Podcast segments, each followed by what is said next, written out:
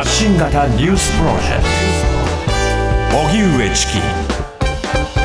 セッション。ではここで日替わりコメンテーターの登場。今夜の担当ジャーナリスト青木治さんです。こんばんは。よろしくこんばんはよろしくお願いいたします。お願いします。えー青木治さんは共同通信時代に社会部の記者として警視庁の公安担当などを務め2006年からフリーランスにその後は公安警察についてはもちろん事件のルポや安倍総理の父父方の祖父について取材した安倍三代など多数の著書がおありですそして今週火曜日には新刊時代の反逆者たちが川出処方新社より出版されました。はい、新刊の話はまた後ほど伺うとしまして、青木さん、あの我々もあの先週土日に能登に取材に行ってきまして、あそう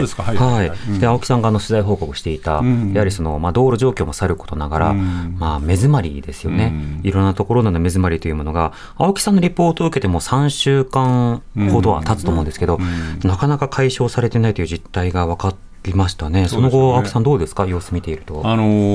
ーその目詰まりっていうかね、だから、こう、あの仮設住宅はい。もまだ数百戸っていうか、まだ全然こう希望の数に達していない、それから各地、昨日今日あたりで、ね、こう報じてましたけれど、あのーまあ、上下水道の復旧に、まだこうしてない家が1万数千、2万近くあるというようなところ、でこれ、どっかが今日ルポで書いてましたけれども、その上水道、下水道のこう工事に行く人たちが、やっぱり現地が水出ないので、悪循環ですよね、水が出ないので止まれないので、だから結局、まあ、交通条件がだいぶ良くなったといっても、金沢であったりとか、まあ、水の出てるところまで一回戻って、うん。ピストン形式で1日何時間もかけて現地に行ってるので、作業時間がなかなか確保できないっていうような状況っていうのは、まあ、一つは、あの時に僕、リポートしましたけれども、やっぱり半島っていう、まあ、特性もあるんだけれど、ただね、2ヶ月経ってこの状況っていうのは、人為的な問題もやっぱりあるのではないかなっていうことを検証する必要あるんじゃないかなという気がしますよね。うん。まあ、プッシュ型というのであれば、まずは最低限のインフラで、まあ、食べ物や水の、例えばそのバックヤードなどは、まあ、公的にしっかりと確保し、ん。そこからどうしても足りないところなどは各 NGO などと連携をしながらという、そうしたモデルというのがなかなか機能しにくいところはあるかと思います。すね。一方でご苦労されてるね、あの各行政の方に、例えば職員、職員の支援とか、あとは適切に休めるようにするとか、あとこれ東日本の時もそうだったんですけども、職員さんが公務に追われると、部屋の片付けとか自宅の片付けができないっていう状況もあったりして、そうしたことへの支援というのも必要ですよね。そうですよね、まあ、あの全国各自治体からね、そのえー市役所だったりの方々がいろいろ支援に現地に入っているので、まあ、それが十分じゃ十分じゃないのかっていうような検証も含めてですけれどもね、だから本当にあのこう時間が経つにつれて、残念ながらメディアっていうのはね、我々本当に良くないなと思うんだけど、こう少しずつ少しずつ沈静化していっちゃうんだけど、ちょっとね、能登に関しては僕も、またもう少ししたら現地に入ろうかなと思ってるので、はい、また僕も報告させ報告させてもらいたいなとぜひぜひ思ってます。お願いします。はいでは今日は青木康青木治さんと一緒にニュースを振り返っていきたいと思います。国会では昨日に続き今日も派閥の裏金事件を受けた衆議院政治倫理審査会が開かれ安倍派の幹部が審査を受けています。安倍元総理のもと一度は辞める方針だったキックバックが復活された経緯の経緯が焦点の一つとなり安倍派の塩谷座長は希望する声が多く従来通りに継続されたと述べた上で不記載のことを聞いた人は一人もおらずキックバックをやめようという話だけだったと強調しました。立憲民主党は今日来年度予算案を委員会で採決する日程を職権で決定した衆議院の小野寺予算委員長に対し解任決議案を提出しましたが与党や日本維新の会の反対多数で否決されました。今日の東京株式市場日経平均株価は一時800円以上値上がりし3万9990円をつけ史上初の4万円にあと10円まで迫りましたが結局今日の終値は昨日より744円ほど高い3万9910円82銭でした。能登半島地震の発生から今日で2ヶ月。地震では石川県内で241人が死亡し7人の安否が今も分かっていません。また被災地から離れたホテルや旅館の二次避難所も含めて現在も1万人以上が避難生活を送っています。こうした中政府は復興支援のための財源として第3弾の予備費1167億円を今年度予算から追加拠出することを閣議決定しました。東京都江東区長選をめぐり地元区議らを買収した罪に問われている柿沢水戸前法務副大臣の裁判が今日東京地裁で行われ検察側は懲役2年を求刑。一方弁護側は執行猶予付きの判決を求めましたメキシコから国境を越えてアメリカに押し寄せる移民が大きな社会課題に上がる中、バイデン大統領とトランプ氏が同じ日にメキシコとの国境を視察に訪れ、批判合戦を繰り広げました。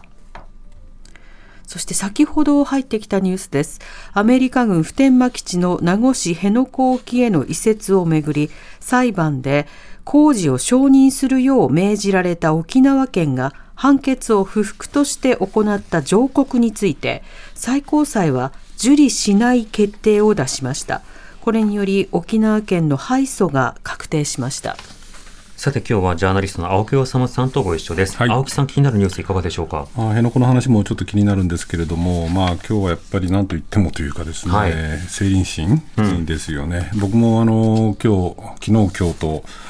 あの仕事、原稿書いたりしながら、まあ、ちょっと出かけたりとかする合間にかなり注目して見てたんですけれど、うん、中継されてましたね、まあ、うん、まあ、無残ですよね、知らない、知らない、俺じゃない、秘書が誰かが、はい、俺は知らないっていう、えー、オンパレードだったんですけれども、記憶にない、あと聞いてない、聞く気もないっていう。っていうことですよね。であのもちろんそれ自体、本当無残なんだけど、ちょっとこう、今日ね、この成人誌のニュース、国会の音声なんかも含めて、この番組ですごくちゃんと取り上げたので、あえてちょっと引いてね、はい、少しこう時を巻き戻してこう考えてみたいんですけどね、まあ、今回、あの検察捜査、まあ、泰山明堂、ネズミ1匹、2匹、っていうふうに揶揄もされた、まあ、極めて不十分という批判が多い検察捜査が、まあ、ある意味、まあ、この事件化をしたわけですけれども、その時にね、僕ね、ある検察担当、ある新聞の検察担当記者からね、検察幹部がこんなことを言ってたっていう話を聞いたんですよね。どういうふうに検察幹部が言ってたかっていうと、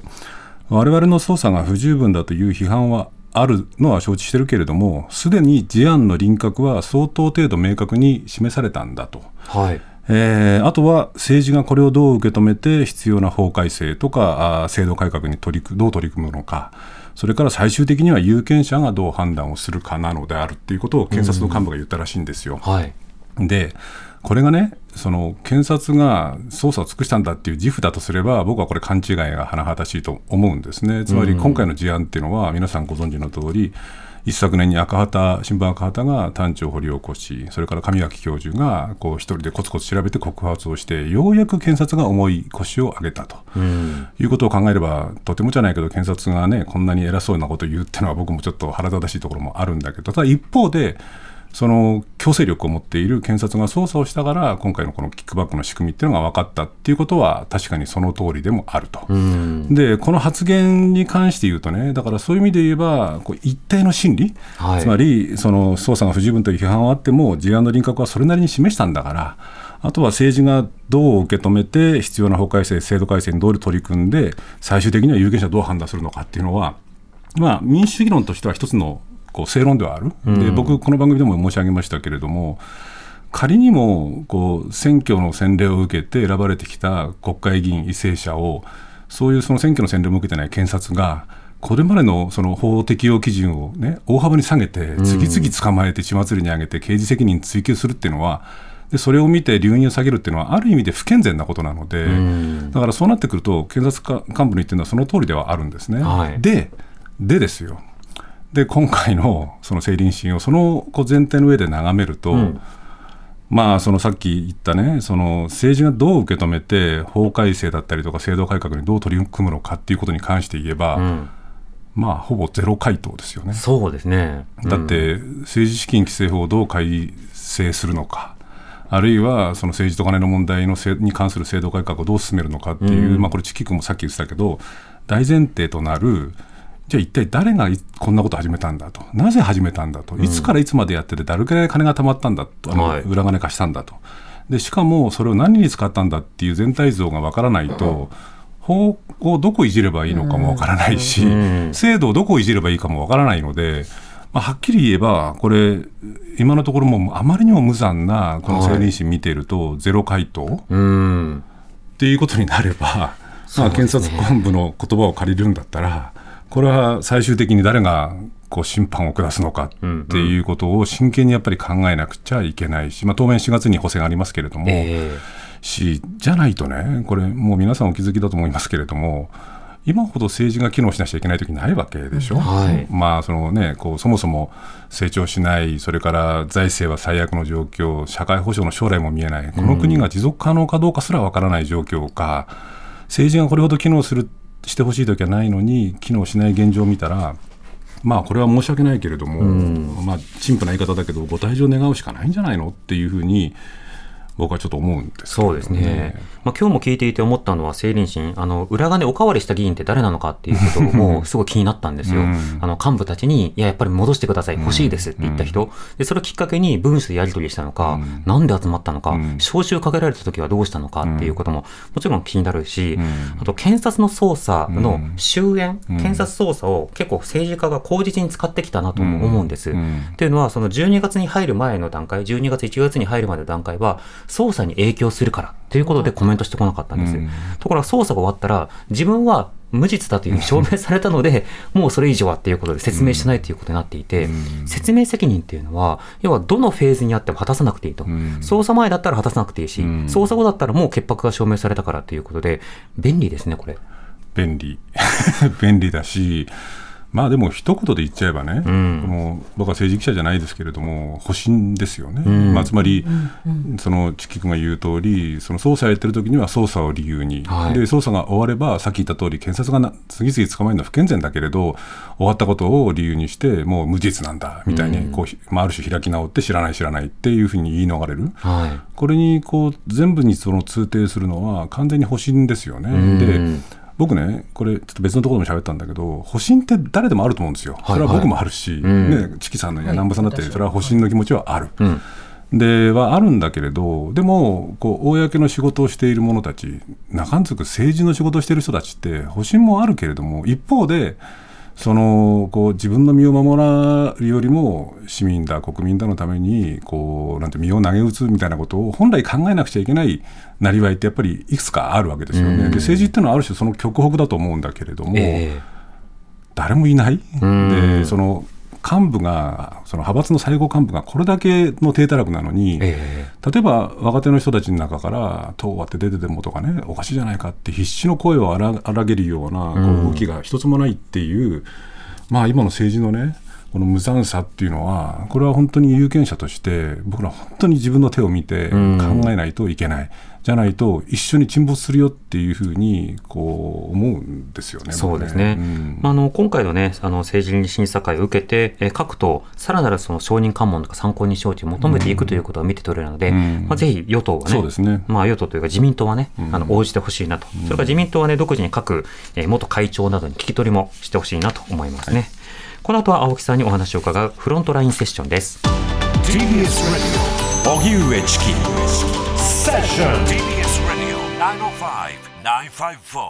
ここからはフロントラインセッション日替わりコメンテーターに今一番気になるトピックスについてお話しいただきます。今夜はジャーナリスト青木治さんはい、です。よろしくお願いします。お願いします。お願いします。はいさて今日は青木さんが新刊を出されまして。そうなんですね、はいちょっとあの宣伝じゃないんですけど、あの僕の場合あの、ね、どっかのこう幹事長が1000冊とか2000冊買ってもらえないので、あれすごいですね。あれ、物書きとして、それやっちゃうの？って。いや、でもね、うんそれはチキさんも聞いたことあると思うけど、はいまあ、僕らの世界で、うんその話はいくらでも聞きますよ。聞きます、聞きます。あの、実際あの、せあの、ライターとかだけじゃなくても、うんやっぱその政治家がごそっと買って支持者に配るとか、うん。で自分たちに都合のいい、例えばあの攻撃的な本とかをね、配るとかって、安倍さんでもやってましたからね。やってただから安倍さんだってねこう、まあ、僕は自称文芸評論家って言ってるけど、まあ、名前言いたくないから言わないけど、はい。世の中にそれでデビューしたっていう、まあ、安倍さんの提灯本で世の中デビューした人がいてその本を何千冊も何千冊も買ってたりとかするわけじゃないですか。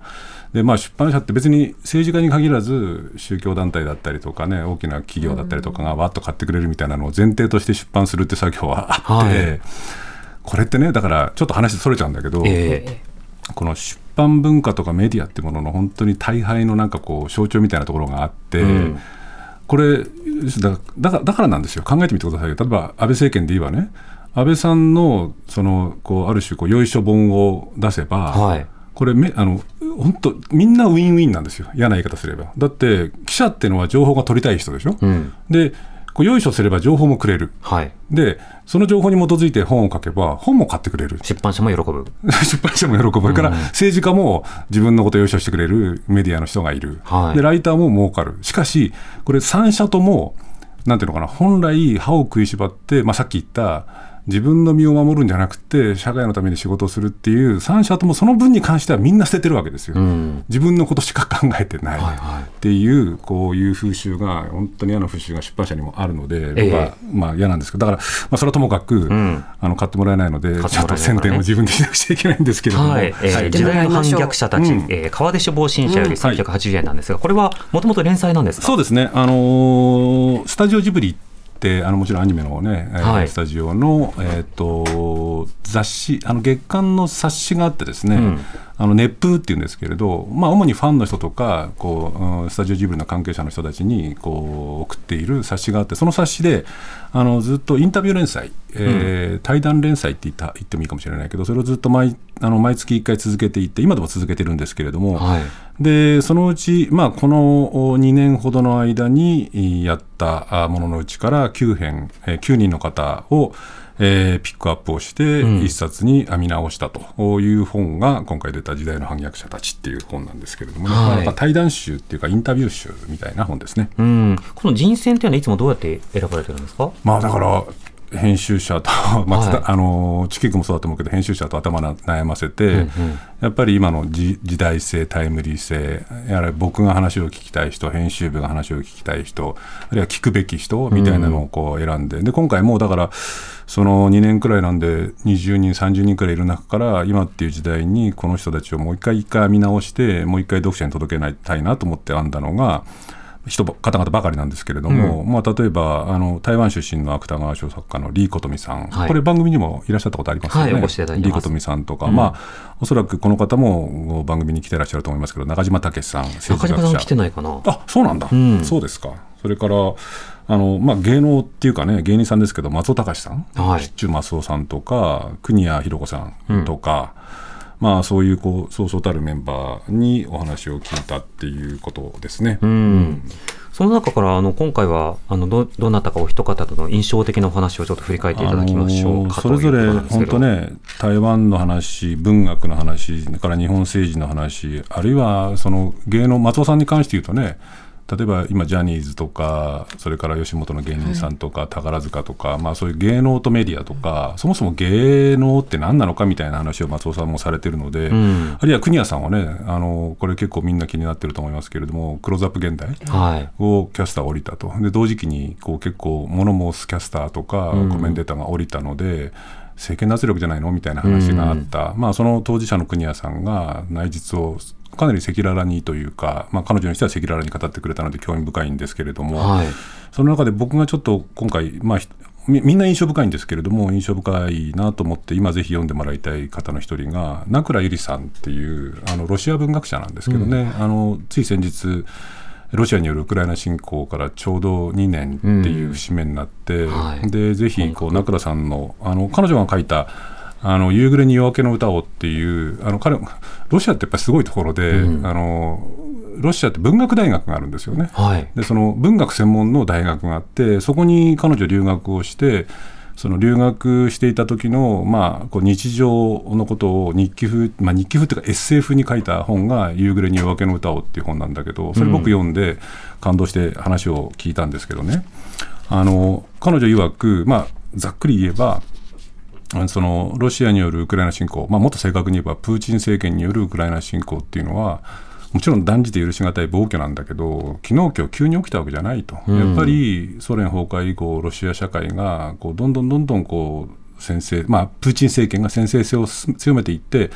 そのこう果てに起きてるんだっていうふうに彼女が言っていてね、はい、で彼女曰く、やっぱりそのこう要するに政権やその政治体制が強権化していくには、いくつも兆候があるんだと、うん、まあ、これは言われてみれば当たり前の話でもあるんだけれども、彼女曰く、一つはやっぱり政権によるメディア弾圧、うん、あるいは言論の自由のまあ否定というかね、こう言論の不自由化ですよね、はい、それから宗教と政治権力の一体化。っていうのもある、まあ、ロシア正教なんかもそうなんだけれど、うん、それから排外主義を政治が煽ったりとか、その周辺の連中が煽ること、それからテロ対策の面目で強まった監視体制と警察権力の肥大化、うん、それから警官美化などを名目とする少数者や困窮者の排除。それからその、まあ、そういうね、こういくつものこうなんていうか、長い間かかって行われてきた、政権によって行われてきた、そういう動きの果てに、プーチン体制は先制性を強めていって、まあ、ナワルニ氏があんな形で死ぬとかね、まあ、だから野党、だから異論を封鎖するってことでしょうけど、であるとか、あるいはロシアのプーチン政権のそのウクライナ侵攻も起きたんじゃないかっていうことなんですよね。で、この彼女、こう言ってるんですね。その権力が今回暴走した原因は、その政治構造、社会構造の中で、権力に対する抑止機能が十分に効かなくなっていること、要するにブレーキの機能が不十分な構造になってしまったことにしまっていたことにあるんですと、うん、逆に言えばブレーキの機能を一つずつ外していくような作業が長い間かけて行われてきたことになります。これね、もちろん全然レベルは違うと思うんだけど、そのさっき言ったね、いくつかのこのこう不穏な兆候も含めて、うんまあ、周り人事じゃないよねまあ、どの国でも やっぱりいきなりブレーキのない欠陥車として出発するのではなくて、それなりにあったブレーキというものが取り外されていくっていう、その前の作業というのがあるわけですね。そうですよね、だからそのロシアに関して言うとね、どうもここに来てね、その2年経って、まあ、ウクライナ支援疲れみたいなことが起きてね、こう今のロシアのとウクライナのこの戦争の状況っていうのをどう捉えて、こう停戦に持っていくのかっていうところはまた別の議論としてはあるんだけれども、でもやっぱりそのチキさんおっしゃった通り、そのブレーキを外していくっていう結果として、ロシアっていう国も専門家の人たちに聞くと、やっぱりソ連崩壊後、自由っていうものをやっぱりこうみんな欲していたっていうんですよね。ところが、はいある種の秩序があったソ連時代からこうその秩序ってものが崩れた時にものすごい貧困とかね経済的な混乱というものが押し寄せてきてプーチンっていうのが、まあ、石油なんかとか資源なんかをこうある種道具に使いながら一定程度立ち直らせたというか立て直したのはこれ事実ででそのプーチンっていう政治家がさっき言った通りどんどんどんどん一個ずつブレーキを外していく。で結果としてこうなっちゃった。だからロシアも別にね、あるいはロシアの人々も、これ、名倉さんが本当に何度も強調されてるんだけど、はい、別にその今みたいな体制をロシア人がいいなんて思っている人は、ね、別にその多いわけじゃない、少なくとも名倉さんが知っているロシアの知識人、であったりとか、そういうその文学者の人たちで、このプーチン体制をいいなんて言ってる人は一人もいないっていうんですよね。ところが、こうなってしまうっていうことについては、本当にその人事じゃなくて、やっぱり我々考えるべきだし、国際政治の文脈で言うんだったら、ソ連が崩壊して人々が自由を欲してたのにどうしてこういう状況になってしまったのかさせてしまったのか内政干渉ではないけれども、やっぱりコントロールを我々国際社会は誤ったんじゃないのかっていうところまでやっぱり視野を伸ばして考えるべきなんじゃないのかなっていうところも考えさせられるような話でしたよね。大体、その、まあ、中国や他の国などでも見られますけれども、うん、例えばスパイ防止という名のもとに報道を規制するとか、うん、それからあの青少年に対する悪質な宣伝を抑制するんだっていう名のもとにこれ、ソチオリンピックの時もね問題になりましたけど、性的マイノリティの方々を実質上排除する、でそうしたような情報というものを SNS なども含めて共有することをノーという、でその当時あの先進諸国各国が、まあ、実際にオリンピック内の出席をボイコットしたんですけど、安倍さん含めて日本はそのあたりについては、まあ、格好付きの寛容でなぜならば北方領土の領土問題を議論していたからという背景があり、ただそうしたところで各国揃えてブレーキを踏むっていうのを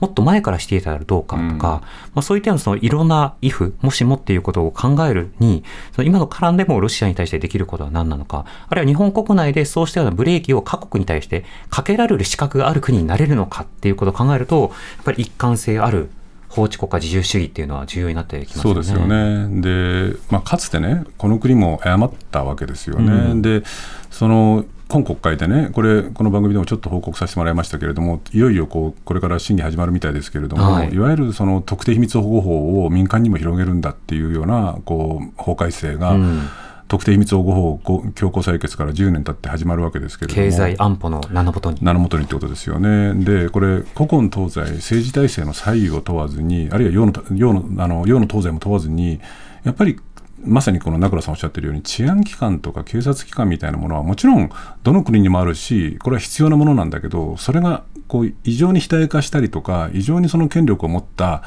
国社会政治体制っていうのはおよそ例外なくあまり暮らしやすい国ではない、まあ、あの具体的な国をよく言うのはよくないですけれども例えば今で言えばチチキさんも言った中国なんかもそうだし、まあ、あるいは北朝鮮もそうだしあるいはかつての韓国もそうですよね。軍事独裁時代の韓国もそうだし、かつての日本もそうだったしあるいは今のロシアもそうかもしれない、まあ、ロプーチンなんてのはまさにあの人は情報機関出身の人なので、はい、周辺国のチェチェンなども含めて。そうですよね、だから、ね、大原加工機の事件も報告させてもらいましたけれども、公安警察が暴走すると、ああいうことも起きるんで、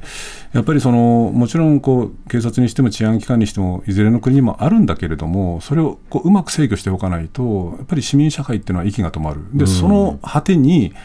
その政治の先制性が強まっていってこう戦争であったりとかあるいはその暴走であったりとかっていうことが起きるっていうのは、まあ、今回僕の,、ね、このインタビュー集の中の一編ではあるんですけれども他の人たちの話の中にもそういう話出てくるんですけれども、うん。今っていう時代あるいは今っていう世界を考えるときにこれは僕のような、ね、その幅広い知識があるわけじゃない人間よりもこの9人の人たちのこう一個一個入管の問題とか日韓関係とかも含めてあるので、ぜひ読んでもらうとこういろいろ考えるっていうか示唆する材料になるんじゃないかなっていう気はしますけどそうですね。こうピースを埋めていくっていうことがうん。とても重要になりますよね。そうですよね。んはい青木さんのこの今お話しくださった新刊「時代の反逆者たち」は川出書房新社より税込み1980円で発売中となっております、はい。そしてなんと今回、ん。この「時代の反逆者たち」を5名の方にプレゼントくださるということでリスナーの皆さんに。なんとっていうような話じゃないんですけれども、なんとでもでもぜひあのごご応募していただいて、で、二階さんのように5000冊とは言えないけれども、今回は5冊、5000冊配りたいんだけどね。こう考えると本当ひどいそのですよその。心意気を、えーご希望の方メールの件名に青木さんの新刊希望とお書きになって、ん。えー締め切りは3日の日曜日までとさせていただきます、はい。メールアドレス ss954 アットマーク tbs.co.jp までご応募ください、当選された方当選者の発表は来週の金曜日に、えー発表しますということはあの土日にポッドキャストなどで追いついた組も、うんうん。おっあそうです。っていけるってはい。ラジコで聞いてる方もおっっていけるっていうことうん、ですね。いけるっていうことです。はい。はい。5000冊配れなくてすいません。二階さんに言ってください。はい。二階さんに変われても嬉しくないんじゃないですか。ではということで、はい今日はジャーナリストの青木青木治さんでした。ありがとうございました。はいありがとうございました。またよろしくお願いします。来週月曜日は一般社団法人ノーユースノージャパン代表理事の農場桃子さんをお迎えします。お知らせに続いてはジョブピックスインセッションです。発信型ニュースプロジェクト荻上チキセッション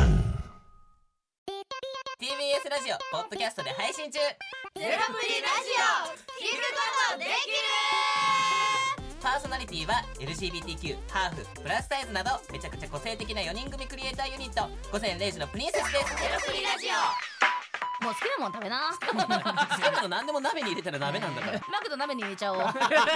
ら全部鍋。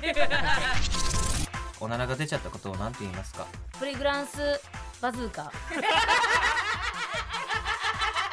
なみにおしゃれではないよ。ゼロプリラジオ。笑ってるやん。こんな感じになります笑い方海賊になります。おうち最後にこの CM 聞いてるみんなに一言。お前お前なんて言った？とにかく聞いてください。ゼロプリで検索。ゼロプリラジオ毎週土曜午前0時に配信。それではポッドキャストで会いましょう。せーのほなまたゼロプリレディオ